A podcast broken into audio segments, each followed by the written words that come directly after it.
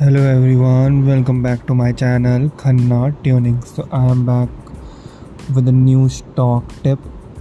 As the markets are closed today and tomorrow but still i am been searching the stocks but got this stock on my charts and the stock name is j. Kumar infra limited. It is currently on 199.35 so on monday you can purchase this stock.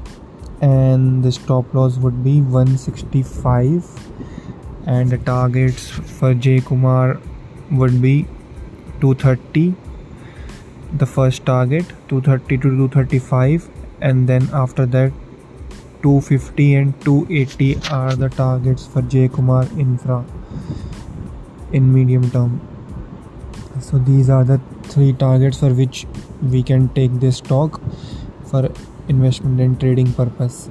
For the short term target is 230 and the mid term is 250 and 280 so keep trading and keep investing with khanna tuning